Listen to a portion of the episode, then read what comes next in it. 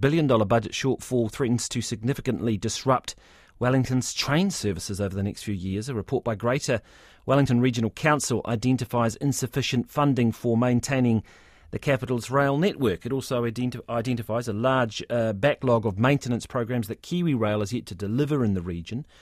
Uh, Waka Kotahi, KiwiRail, and Greater Wellington are jointly required to fund the network uh, with the support of the Ministry of Transport. Greater Wellington Regional Council Chair Daran Ponter joins us now. Hi, Daran. Morena, Corin. Uh, how's this? How, where does this suddenly come from? This this problem? Uh, well, it hasn't suddenly uh, arisen. It's uh, an issue that uh, KiwiRail and Waka Kotahi should have been putting in front of the government uh, for the last uh, two or three years at least. Um, well, hey, let me stop you there. To... Let me stop you there. Is it is it listed as a contingency in the budget? I mean, this is the point that Nicola Willis has been trying to make. Uh, is it is it sitting in the budget somewhere I, that there may be a maybe a cost blowout, for example, for Wellington Rail?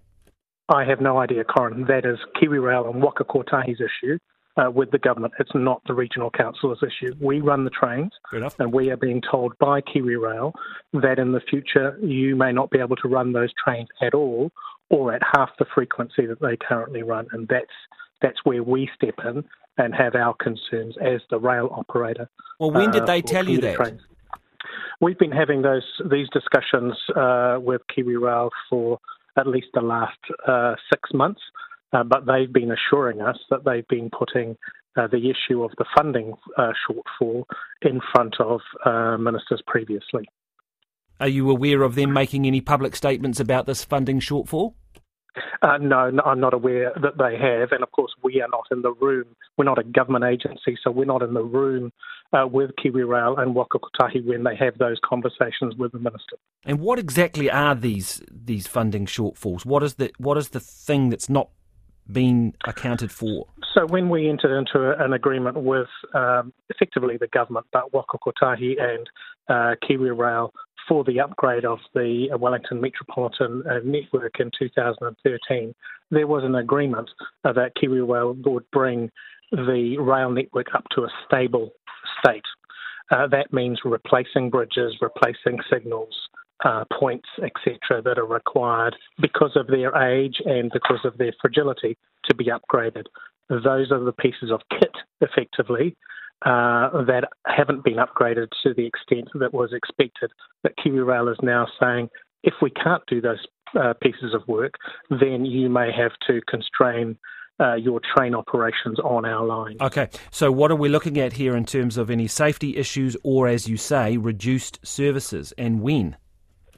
Um, so uh, that will be for KiwiRail to tell us when, but they're saying uh, that these things could happen uh, in the next one uh, to three years if the funding uh, shortfall continues. And it's as drastic as closure of some lines uh, down to um, reducing the number of trains on some lines by as much as 50%. Which lines? In the peak. Uh, so Melling Line uh, would close. The Kapiti line would go down from seven trains per hour to three trains per hour the Hutt line would go down from six trains to two trains per hour.